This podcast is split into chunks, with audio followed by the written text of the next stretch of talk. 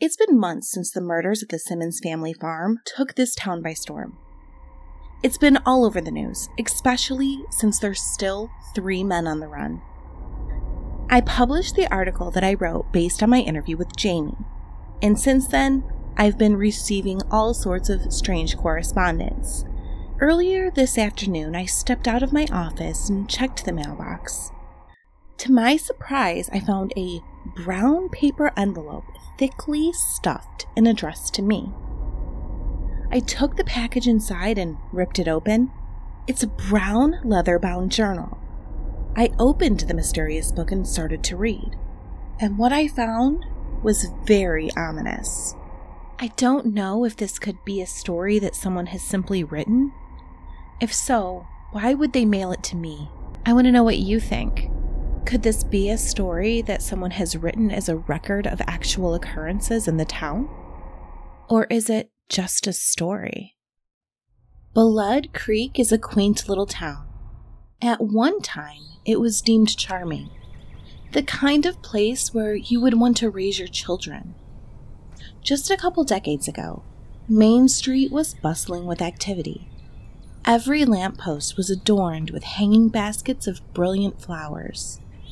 If you were walking down the street, you would have seen shop owners watering plants.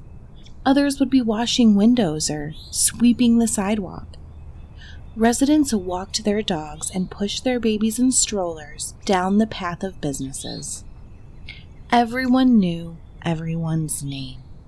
People waved and said hello. These things are the bright side of a small town. They're what the residents wanted you to see.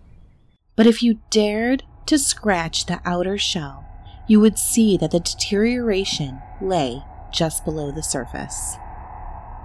These days, most of the lights on the lampposts are burnt out. Where businesses once thrived are now storefronts with boarded up windows. There aren't any flowers hanging from the lampposts, and the streets no longer have happy families strolling down the sidewalks.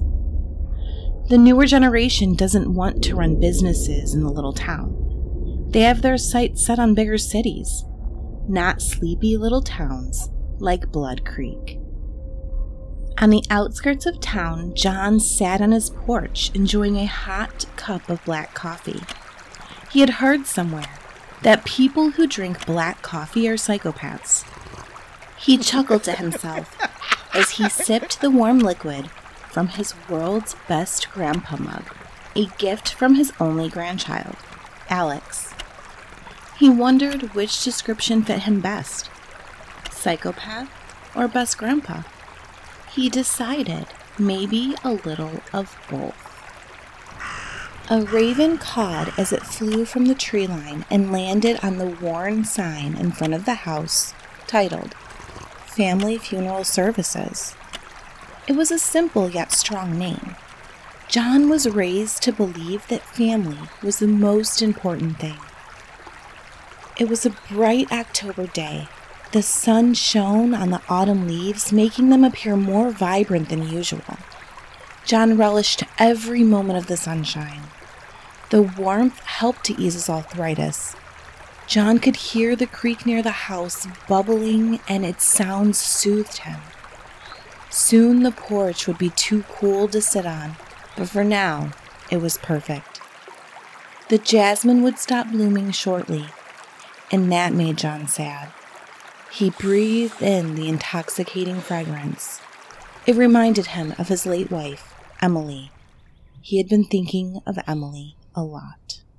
John reminisced about their wedding day. Emily had worn a headband made of jasmine. The small white flowers were intricately woven into her ebony hair. The contrast of the pale flowers against her long, dark tresses is something that will be forever etched into John's mind. When the preacher said, You may kiss the bride, John eagerly leaned into Emily's lips. He smelled the jasmine in her hair and fell in love with her more than he already had. There was only one time in all the years that John had known Emily that she lost her smile. It was the first year of their marriage. She had been pregnant with their first child. They were both bursting with joy, anticipating the arrival of the baby. Emily had just left her prenatal checkup, and the doctor told her that everything was going well, and with a little luck and patience, their new baby would arrive within the next month. Emily was looking down at a booty and a hat set the doctor's wife gave her. She would knit these sets for all the new mothers in town. She said she couldn't wait to show me. Before she knew it, a car came barreling behind her. It hit her before she had a chance. She fell belly first onto the pavement. She's screaming in agony. Emily said it wasn't because of the pain she felt, but the pain she felt for the dying baby. The doctor later told her that she could not have physically experienced any pain that the fetus had endured, but he was wrong. Emily always claimed she felt it. Her mother knows. I prepared the baby right here in this house for burial. The townsfolk told me to have one of the larger funeral homes in the city prepare the baby, but I didn't want to. It was my job as a father to take care of it.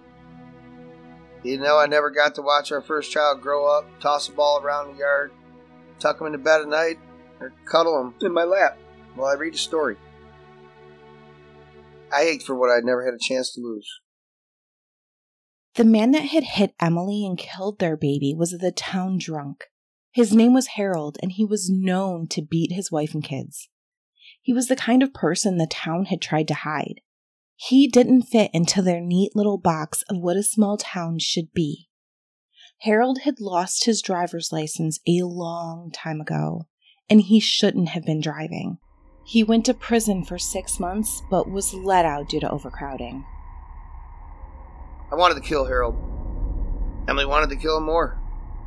We eventually learned to stay clear of that man. That's the downside of knowing everyone in town. You can't escape them, even the ones you so desperately wanted to escape. For the next several months, Emily just went through the motions. She told me she felt empty inside, I didn't want to agree with her, but she was right. She felt empty because she was.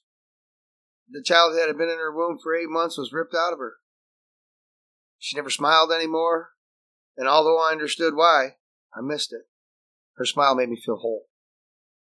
About a year after the accident, Emily finally smiled. She had gotten the answer to her prayers. She was pregnant. She gave birth to Matthew. A couple of years later, Emily gave birth to Kayla. Matthew moved out of Blood Creek several years ago after divorcing his wife. John hadn't heard from him in years. He used to have dreams that one day his son would take over the business, but he was lazy and lacked motivation. John didn't feel that his son ever showed interest or took pride in a hard day's work. Matthew had a son. His name was Alex. He was thankfully nothing like his father. Alex was more like John. That summer, he had completed schooling to get his mortuary science degree, and John couldn't be prouder. John's daughter, Kayla, moved out of state after meeting her husband online. John didn't understand such things. Why couldn't people just get to know each other the old fashioned way? Kayla would send cards for Father's Day, John's birthday, and Christmas, but she never called and she never visited. Kayla and her husband never had any children. John wasn't sure if it was because they didn't want any or if possibly they couldn't. He wasn't close enough to Kayla to ask such a personal question. That would have been Emily's job. John felt that their baby, who had passed away, would have been a better son than Matthew. Surely he would have understood the importance of the business. John never spoke of these feelings out loud. John and Emily rarely spoke of their deceased child. It was too painful, and John was afraid it would cause Emily to lose her smile once again. Emily's been gone now for 10 years, although she never lost her smile again. Even though her battle with cancer, she smiled till the day she died. I suppose the dying was less painful than losing a child. I don't know how she managed to stay in such good spirits during her sickness. Chemo treatments had taken a toll on her body. She lost her beautiful hair. One day I made a clumsy headband out of jasmine for her and placed it on her head. She gave me one of her sweet smiles. I would do anything to see that smile again. She had become so thin, and I was afraid that I would break her with just the softest touch. She had been sick most of the days, and the dark circles under her eyes got worse. I still thought she was the most beautiful woman I'd ever seen. Certified letter. Sign here.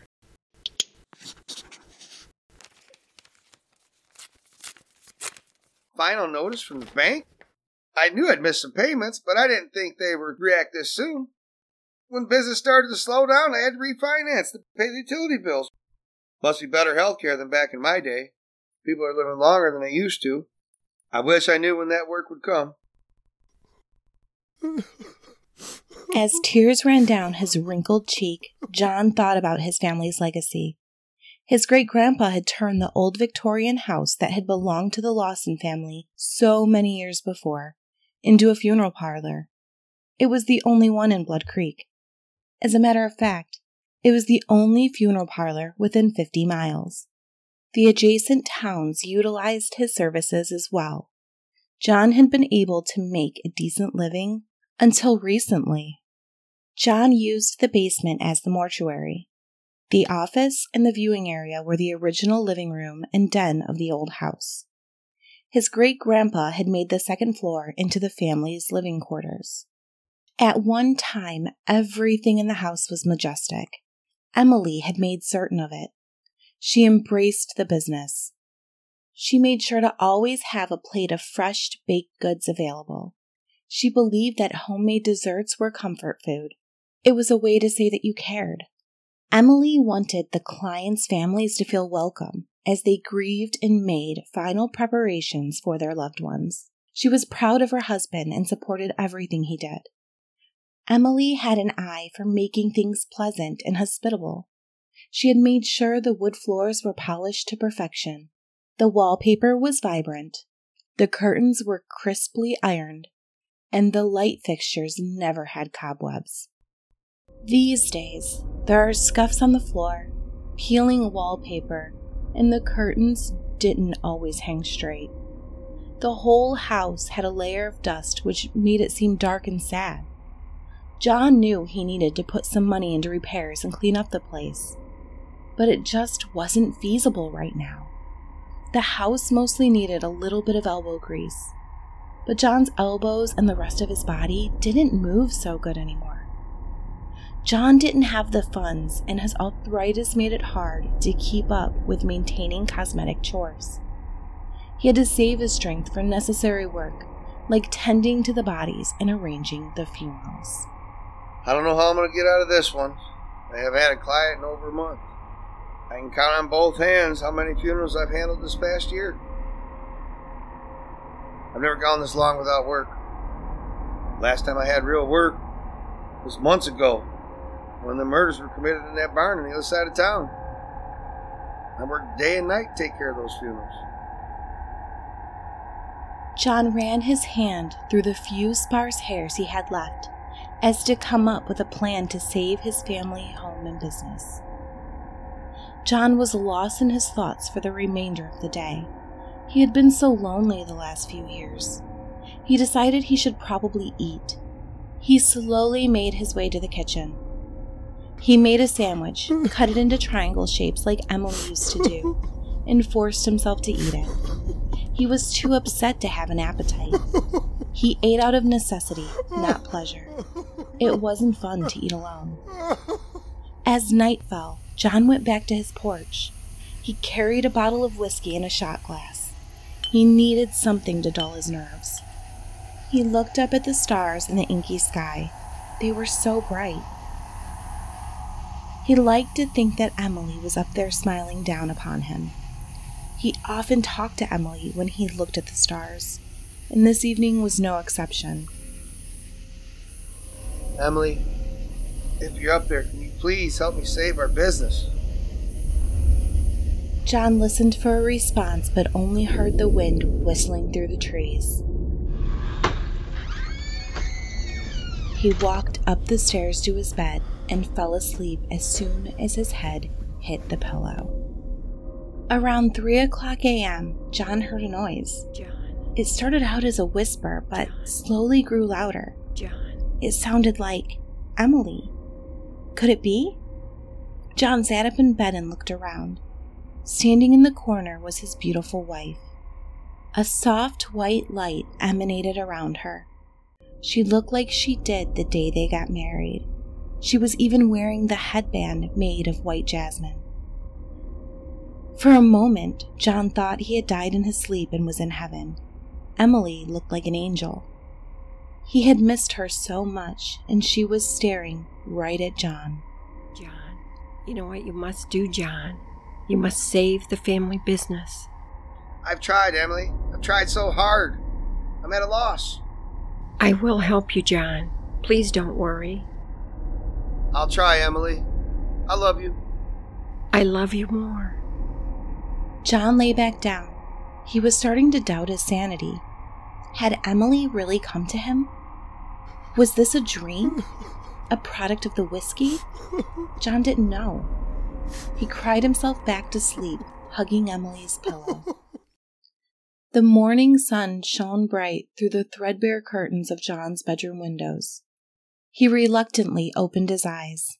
He vaguely remembered Emily's visit and decided he must have been dreaming. He had almost convinced himself it hadn't really happened until he saw a single white flower on the floor in the corner of his bedroom.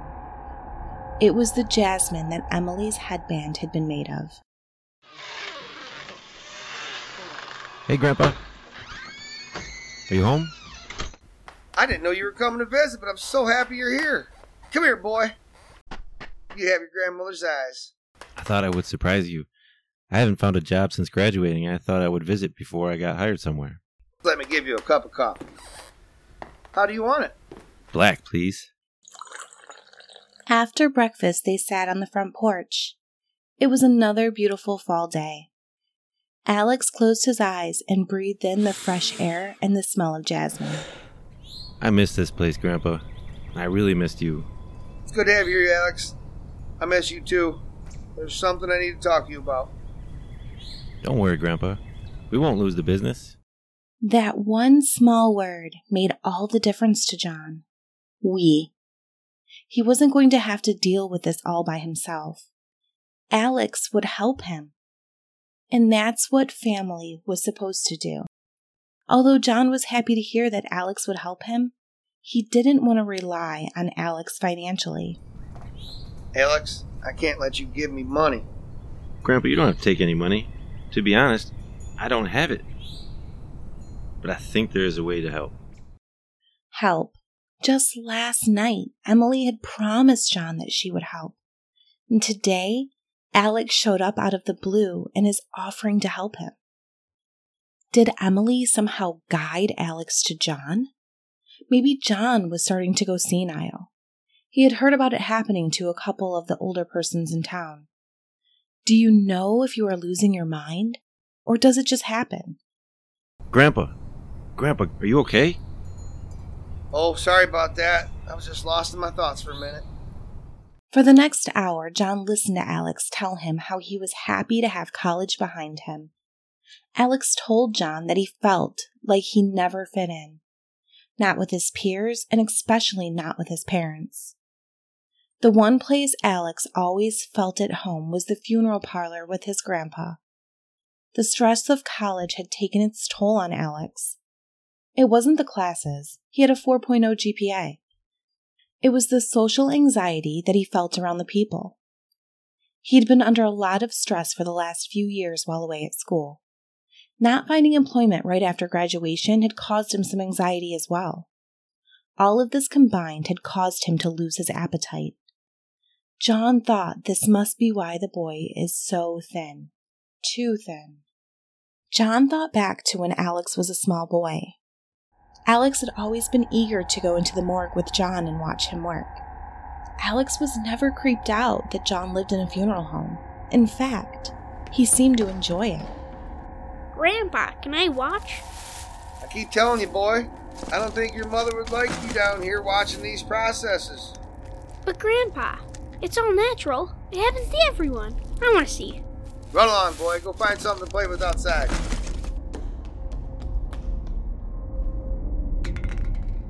Boy, are you still down here? What are you doing over there? Is that a cat? I found him this way. I was just helping him, like you do the people. You can't be bringing animals in here. I know you're curious, and if you want, you can help me with the people. But get that animal out of here. No more animals in this morgue, especially my embalming tables. Grandpa, can I tell you something? Of course. You know, I thought after graduation I would want to work in a bigger city. I figured there would be more opportunities and more things to do. I'm not comfortable being around a lot of people. I know my parents will be disappointed, but Go on. I know mom and dad will be disappointed if I move back to Blood Creek, but I don't want to live in the city. Would it be okay if I stayed with you for a little while? I could apprentice under you and help with the business. I would love to have you work with me. You need to do what satisfies you. Life is too short to live it through pleasing everyone else. I know. I think the only thing that will make me happy is to stay here with you and help with the business. I would love for you to stay here and help. An hour ago, you told me how you think there's a way to make money. Anything you can come up with is better than what I've managed. It's okay, Alex. There's no judgment here. Just tell me your idea. We create our own clients. John didn't want to disappoint the boy, but he thought to himself, what kind of idea is that? How would that even be possible? John was about to tell the boy that he didn't know what he was talking about when a small white jasmine flower slowly fell onto his lap. Tears welled up in his eyes. This wasn't Alex's idea, it was Emily's idea. She was really helping John through their grandson. Go on. We create our own clients. I'm still working out the details. Let me think on it and I'll let you know what I come up with. I'll take care of it. Don't worry, Grandpa. We will get the business back on its feet. You don't need to be involved in the details. Just get some rest because you will be busy with lots of funerals soon. John looked at Alex and nodded in confirmation. He wasn't sure what Alex was planning, but he trusted the boy. The rest of the day they worked around the old house together. Alex helped John dust the parlor area and they washed the floors and windows. You know, Grandpa, once we get the business going again, we can get some paint and do a bit of touch ups on the floors. We'll have this place looking like new in no time. Your grandmother would sure be proud of you, Alex. That night, when it was time for bed, neither John nor Alex had brought up their earlier conversation. John thought maybe he had imagined the whole thing as he snuggled himself into bed. It was nice knowing that Alex was in the next room. He didn't realize how much he missed the boy until he had arrived. John slept through the night for the first time in years. The next morning, John awoke to the smell of coffee. This was certainly a nice treat, he thought. Alex was so considerate. He really did think of everything. John padded down the stairs in his slippers and saw Alex sitting at the table sipping a cup of black coffee. Grandpa, you hungry? I already ate while I was out, but I brought you back the breakfast special from the diner. You ate breakfast already? All that work must be bringing your appetite back. Maybe it's the hard work or the fresh air, or maybe I just feel happy for the first time in quite a while. John was elated that Alex was happy. He deserved happiness. Thanks for breakfast. I think I'll pour myself a cup of coffee in my world's greatest grandpa mug. I have another surprise for you, Grandpa. Another surprise? This must be my lucky day. Follow me. Alex bounded down the stairs. He took them two at a time. It reminded John of when Alex was a boy and would watch him work. John tried to keep up. The basement morgue smelled musty. It had been closed for far too long due to lack of use. John couldn't remember the last time that he had been down here. It had been too long since he had a client for a funeral to arrange. Alex? That Harold? He sure does look like a mess. Look at those teeth. Close his mouth, will you? he smells worse than usual, too. I don't know what took him so long, to be honest. I thought this old drunk would be lying on this table years ago. Especially all those times I saw him passed out in different spots around town. I thought he was dead at least a few times before. I remember one time they found him passed out on the train tracks. better late than never, I suppose. His wife's better off this way, too. He was a nuisance to everyone in town, even her and the kids. Yeah, better late than never, I suppose. How did he get here? I picked him up this morning. Police said a man walking his dog by the river found him head first in the water. They say he got drunk and drowned. They called here earlier to ask me to get him. You were sleeping so well, I didn't want to wake you. Hope that's okay. Well, of course it's okay. I just can't believe that we finally have a client. I told you we just needed our own client list. He was drunk and passed out by the river. What the police don't know is that I just happened to move him closer to the water and hold his head under. He struggled at first, but he stopped squirming after a couple of minutes. I know what he did to Grandma and your first son. He got what was coming to him. You got that same smile on your face that you had the first time I caught you with a dead cat. It was then that it dawned on John what Alex's plan truly was. He couldn't believe what he was hearing. He knew that he should be disgusted, but a small part of him was intrigued. It was up to him to save the family business, and maybe this is something he would have to do. Maybe we just take out the people that deserve it. John wondered if he could possibly be entertaining this idea. What would Emily think? John thought of the visit he had had with her a couple nights before. Her voice echoed in his brain. You know what you must do, John? You must save the family business. John and Alex worked side by side preparing the body. Harold's wife, Alice, came to make the funeral arrangements. She played the part of grieving wife, but John sensed an undertone of relief. Her life would be better off without Harold in it. Even though John hated Harold, he liked Alice and did his best to make Harold look presentable. Alice couldn't help it if her husband was a baby killer. John thought in a way that the corpses he worked on were kind of like the town, or at least how the town used to be. After he prepared them, they looked good at first glance in their fancy clothes and silk lined caskets, but if you peeked under their collar or smudged off their makeup the tiniest bit, you would see death. John learned that the people were satisfied with what was on the surface. Most people were too shallow to look any deeper, or maybe they were afraid of what they would find. Within the following weeks, more and more townspeople showed up in the basement morgue. John quit asking Alex for details. He didn't really want to know. If they were bad people deserving of death, John felt it was God's work along with Emily's help. That's how he justified it. After all, this was Emily's idea. She was the sweetest person he had ever known. She was just answering John's prayers for help. There was Joni, who thought that drugs were more important than her kids. John heard that her children were now living out of state with their grandparents and being well taken care of. Next was Donnie. He was only 17, but full of evil. John had never seen someone that young be so demented. He killed local pets for fun and was caught throwing kittens off a bridge into oncoming traffic. Unlike Alex, Donnie didn't do it for science.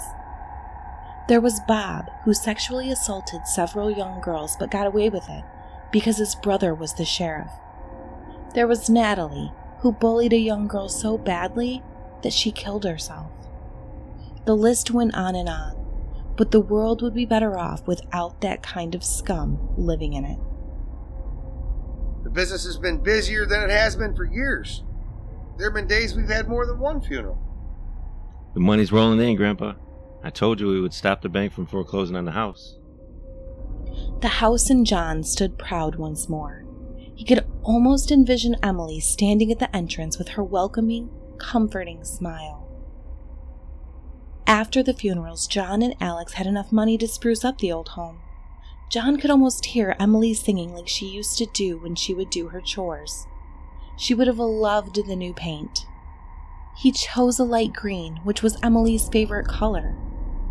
She always said it was calming. The house looked brighter and felt a little lighter. You look like you put on some weight, boy. You look healthier. John and Alex made it a point to sit down every evening and have dinner together. Alex washed the dishes while John dried. They shared all the chores, and John was happy to not feel the aching loneliness that had plagued him for so long. Christmas came, and John and Alex decorated the tree. It was the first time John had celebrated the holiday since Emily had passed. On Christmas Eve, the two sat by the fire, with the twinkling lights of the tree glistening on Alex's face. John handed Alex a box. The boy's smile, Emily's smile, was as wide as his face. John knew the boy was truly happy. Alex tore the wrapping paper off and opened the box. Wrapped carefully with tissue paper was a mug. It's a world's greatest grandson mug. Now we have a matching set. I love it. Alex felt so much love. He had never felt this level of affection from either of his parents. It felt nice to know that he was truly cared for and appreciated. He could tell by the tears in the corner of his grandfather's eyes that he had felt the same. Alex loved living in the old Victorian home and working with his grandpa. These last couple of months had been happier than he had ever been. He knew that he had made the right choice by moving back to Blood Creek. He had everything he needed except one thing female companionship. He had only dated a couple of girls in high school, and his anxiety level was too high to even think about dating in college.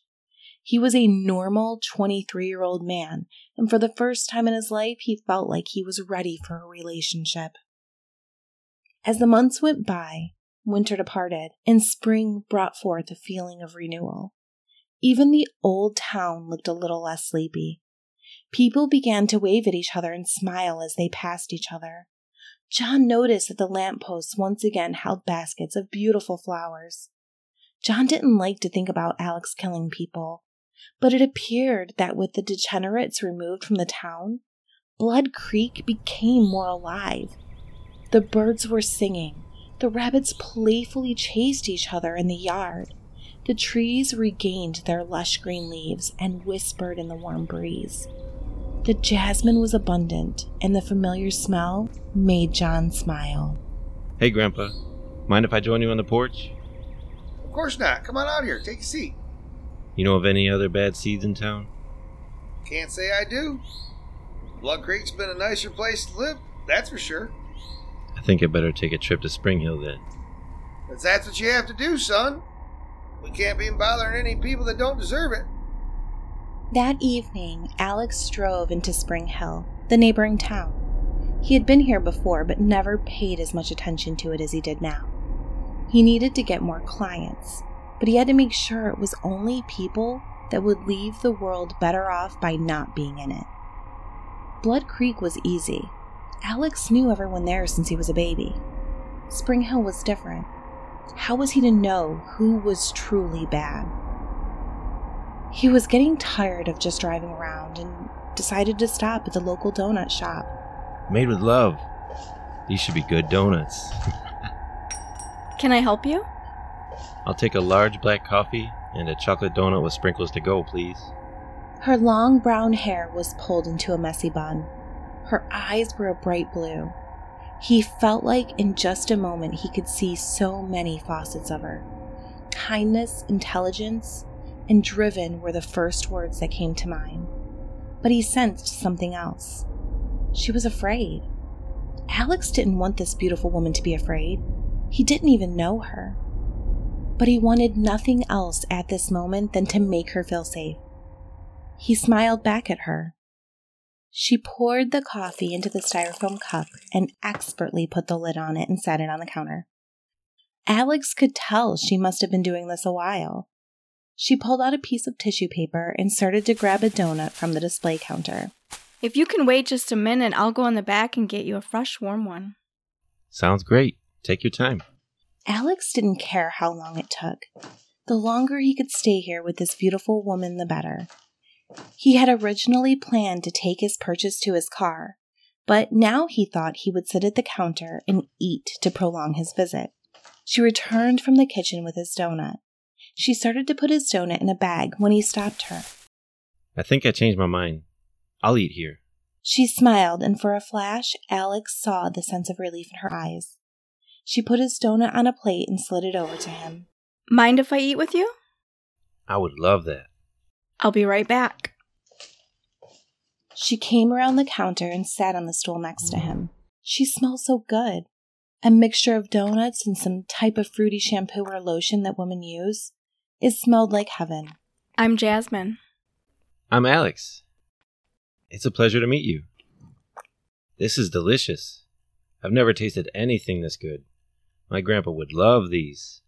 It's my grandma's secret recipe. I'm the only person she ever shared it with. Grandma said the most important ingredient is love. I'm guessing your grandma named the shop then. How did you know? For the next hour, they chatted about nothing and everything at the same time. Alex felt comfortable with this woman. This used to be my grandmother's store. I worked here on weekends and after school when I was young. We got really close spending all that time together. She passed away a few years back. I took over the business. She had left it to me. I wasn't sure that I wanted the responsibility, and honestly, business is slow. But I felt like I couldn't give it up. She put her heart into this place. Alex understood that. He felt the same way about his family's business. He was enamored with Jasmine. She understood him. I can understand that. My grandpa owns the old funeral home in Blood Creek. The business is starting to go under now that he's older, and I decided to stick around and help him out. It's gotten a whole lot better. We've even made some extra money, and I've been helping fix it up. I've met your grandfather before. We held my grandmother's funeral there. She's buried at the cemetery by that church over in Blood Creek. He's a sweet old man. Yeah, we're real close. I've been helping him there since I was a kid. I guess it's time to close up. You've been my only customer all afternoon. Would you mind sticking around until I take care of everything and get in my car?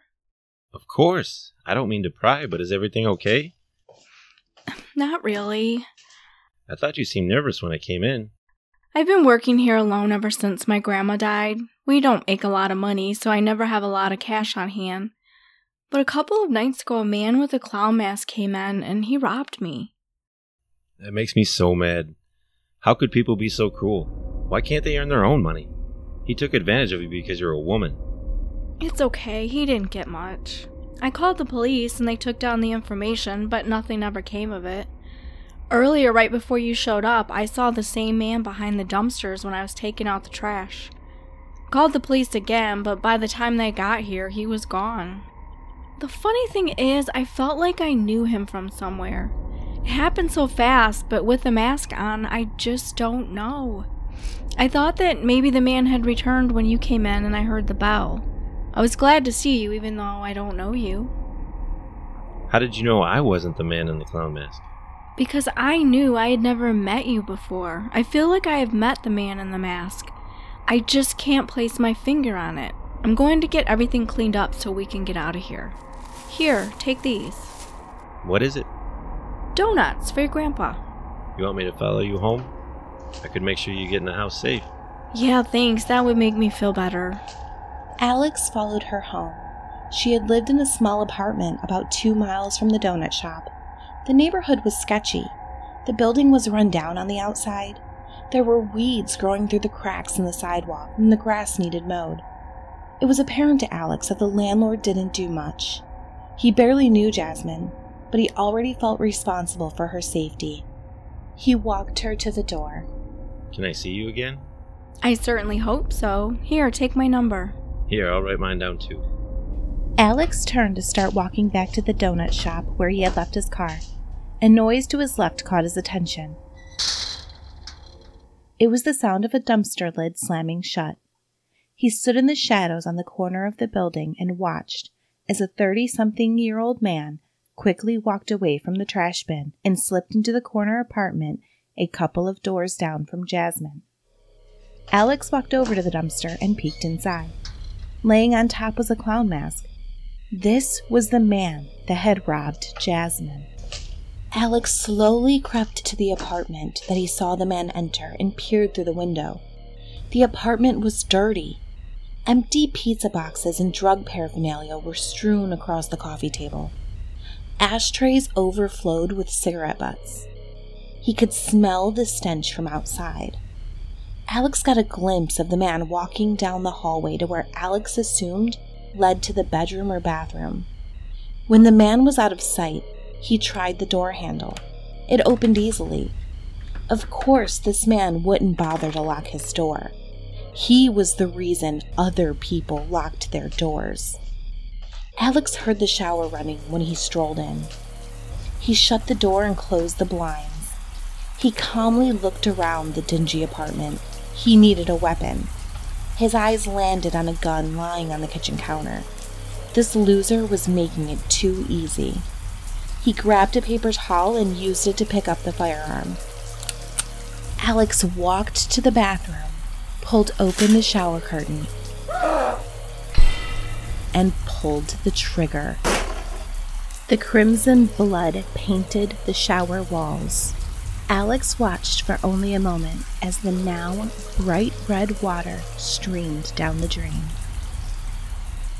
He calmly walked out of the apartment with the paper towel still in his hand. At first, he thought he had possibly made a mistake. What if someone heard? He soon realized that the sound of gunshots must be common in a place like this. How sad no one even bothered to check it out. Alex drove home feeling upbeat.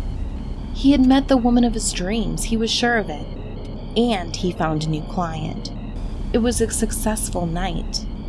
When he returned home, he found his grandpa sitting on the front porch with his whiskey bottle and two shot glasses. Alex was so giddy he almost skipped up the steps. His grandpa handed him the bottle and a glass. Tell me about your night. Here, Grandpa. Donuts? From Made with Love? There was this beautiful woman at the donut shop. Her name was Jasmine. Some guy in a clown mask came right into that tiny little donut shop and robbed her. I don't understand people, Grandpa. Why would someone take advantage of someone so beautiful who was barely making it herself? He had been watching her. She was scared for her life when I walked into that donut shop. That is, until she realized I wasn't him. I made sure she got home safe. I can't let a woman like that fall prey to a monster. I think we'll be having another client around here very soon, Grandpa. I only have two things to say to you, son. Jasmine means the gift of God, and these are the best donuts I've ever tasted. It's because the most important ingredient is love. I think I'll head over there tomorrow and see how she is. That's a great idea, son. I'm gonna head to bed. The next morning, the only thing Alex could think about was heading over to see Jasmine. He tossed and turned with excitement until it was finally time to get up and head over there. Coffee? Oh, yes. Black, please. My grandpa loves the donuts you sent. I'm so glad. Do you mind that I have the TV on? I wanted to catch the local news. My friend down the hall called me late last night and told me there were police at an apartment and they had it blocked off. I wonder what that's about. A family of four was reported missing from Camp Colony this morning. Authorities have evacuated the camp while they investigate further, as this is the third reported disappearance in three weeks. Tune in at 11 for the full story. A man found dead this morning. Wait, here it is. In an incident police reported was the result of a drug deal gone wrong, has been identified as John Simmons. Simmons was wanted in connection with the murder at the Simmons family farm earlier this year. This is Jillian Janson with the WEVL Channel 13 News reporting. I've run into that guy a few times. He seemed awful. I'm not surprised someone took him out. Seems like no one really cared about the jerk. Hey, do you want to come over and have dinner with me and my grandpa? Of course, I would love to. Alex assisted John with the funeral home during the mornings and afternoons, and then spent the evenings in Spring Hill. He hung out at the donut shop with Jasmine until it closed each night. Even though he had taken care of the robber, he was still concerned for her safety. Jasmine would visit the funeral home and enjoy dinner with John and Alex. She loved the Victorian house and soon felt at home there. It felt good to be with people that cared about her. Jasmine had been lonely since her grandma died. The two became close and confided in each other. My parents were killed in a drunk driving collision when I was just three years old. They were driving home from a visit to their friend's cabin up north, and some drunk idiot was going the wrong way on the freeway. He slammed right into them head on. They died immediately, but of course the drunk driver walked away unscathed. He committed suicide a year later. That's some form of justice, maybe. After that, I was raised by my grandma. The rest of my family stayed away. I think I just reminded them of the loss of my parents. My grandma is really the only family I've ever known. I was too young at the time to remember my parents. My grandma was hit by a drunk driver when she was pregnant. She lived, but the baby didn't. She never fully recovered from the loss. Spending his days at Jasmine's donut shop to help Alex to determine who the bad people in Spring Hill were. They would come into the shop and Jasmine would point them out. And when they left, Jasmine would give Alex all the details of their personalities and behavior. She wasn't aware that she was inadvertently responsible for their ultimate demise. Alex would slip out of Jasmine's apartment before dawn and take care of the depraved townspeople. Like the day that Evelyn walked into the donut shop, Evelyn ran the local nursing home and had stopped in to get donuts for the residents. She was well respected in the community for her work with the patients. The town officials saw Evelyn as a godsend, someone who took care of the people who they ignored. Jasmine pulled Alex aside and told him what really went on at the nursing home. Jasmine's grandma had been in the nursing home for the last few months of her life. When I went into the nursing home to visit my grandma, I saw that lady yelling at the patients. I started watching her when I would visit my grandma because I was worried.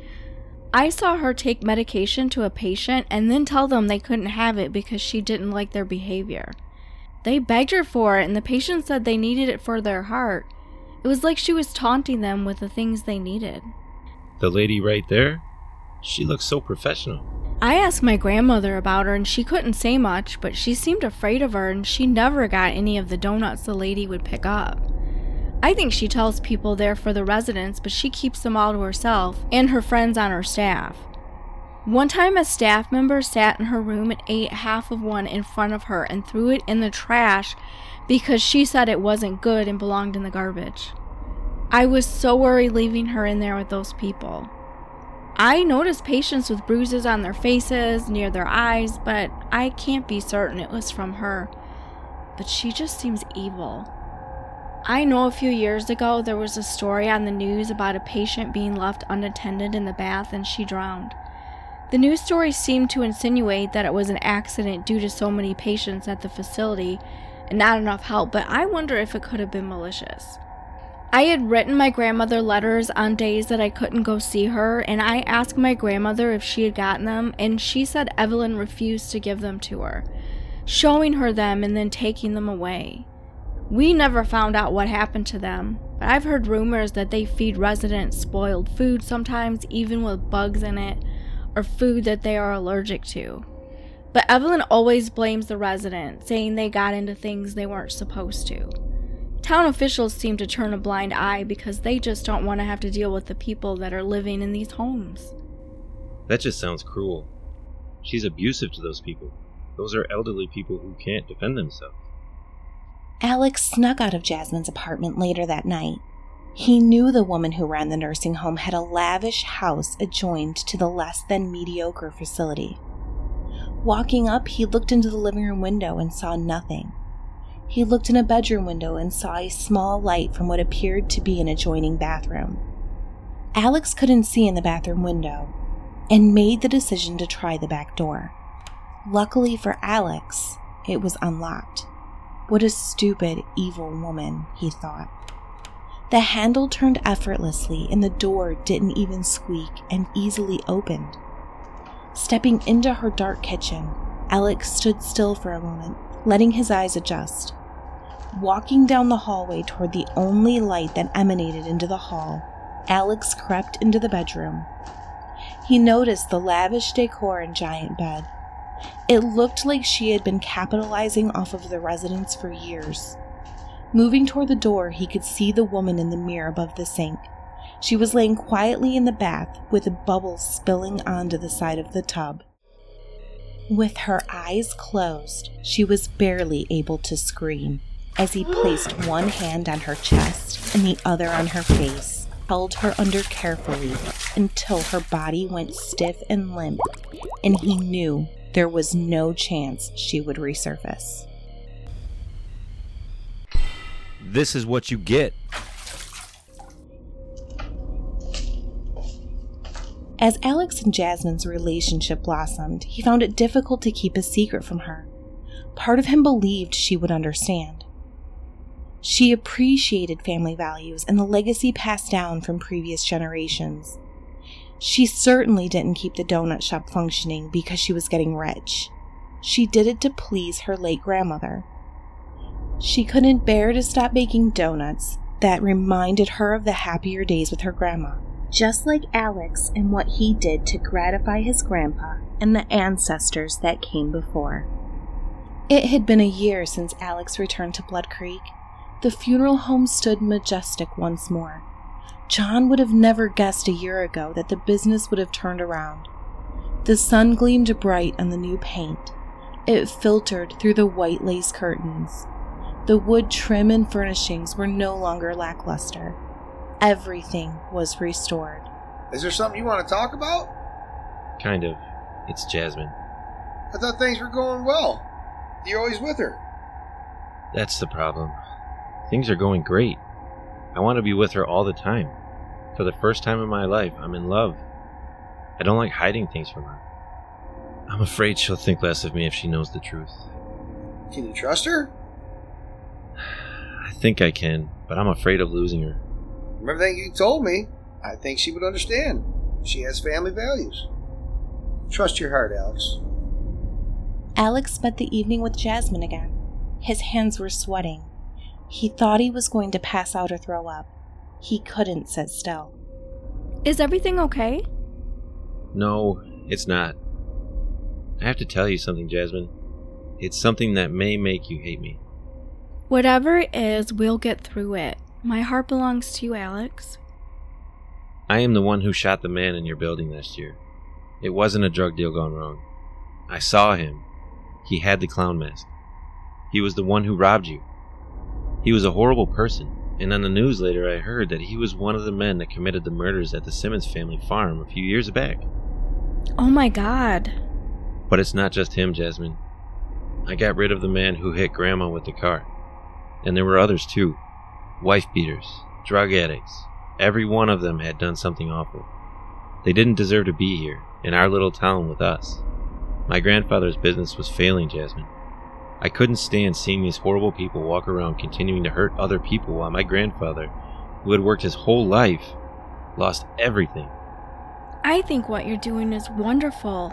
You're helping your grandpa, you're helping Blood Creek, you're even helping Spring Hill. Most of all, you've helped me. I thought I would never be happy again after my grandma passed.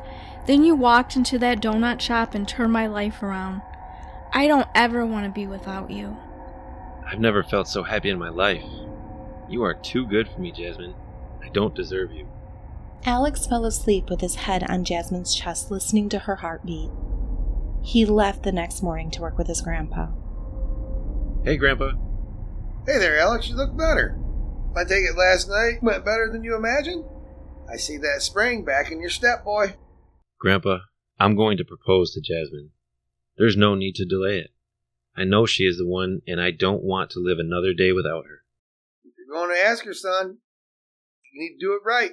Wait here a minute. This was your grandmother's ring.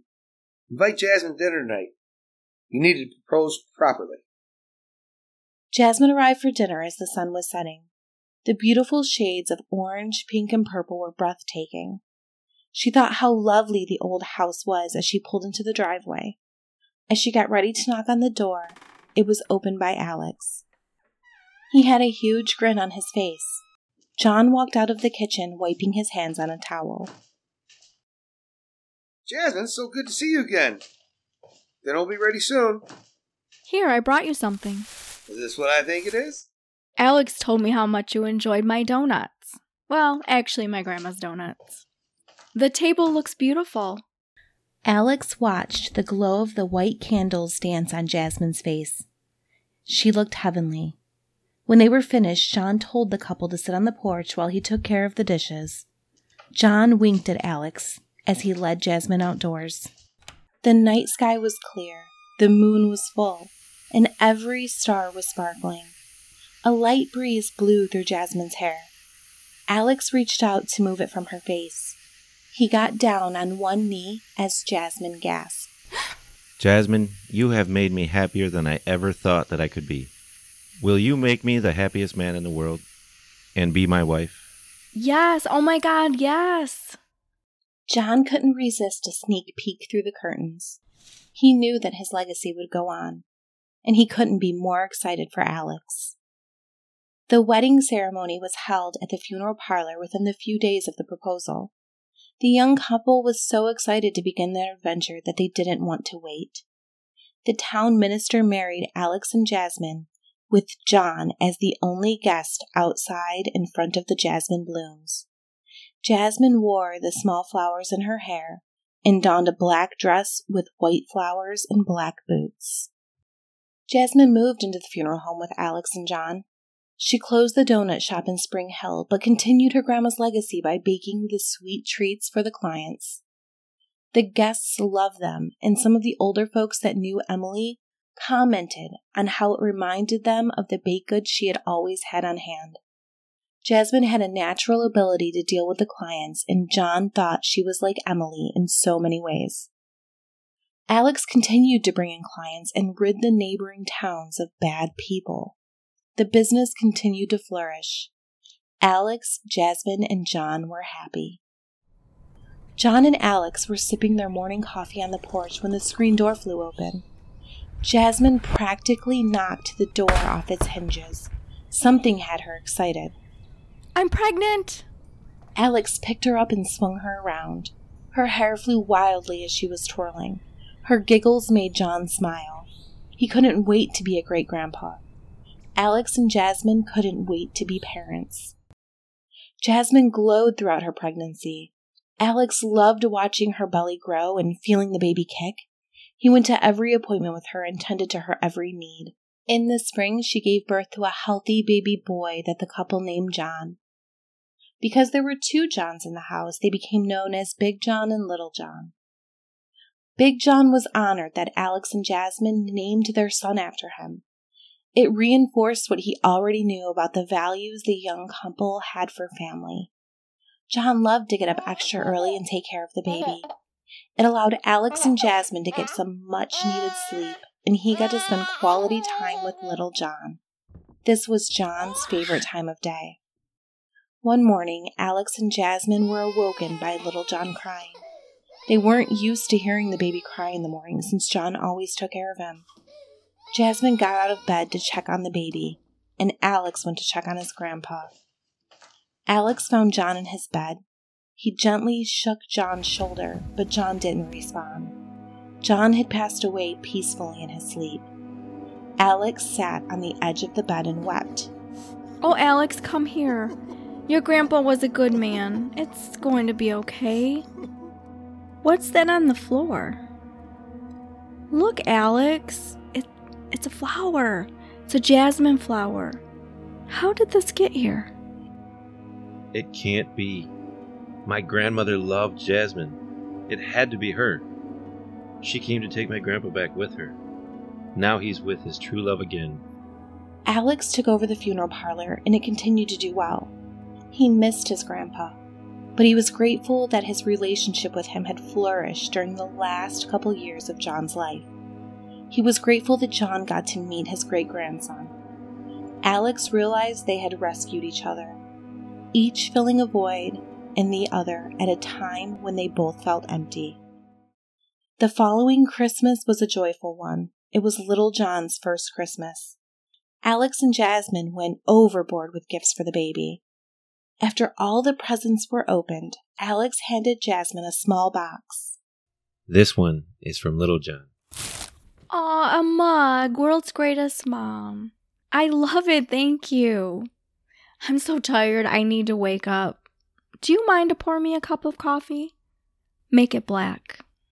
This episode of Twilight and Terror was written by Mandi Elliot and produced by Melissa Lancaster, with voice acting by Andy Elliot as John, Dave Walowitz as Alex, Mandi Elliot as Jasmine, Timmy Lancaster as young Alex, Jillian Janson as Jillian Janson the reporter, and Julie Lancaster as Emily.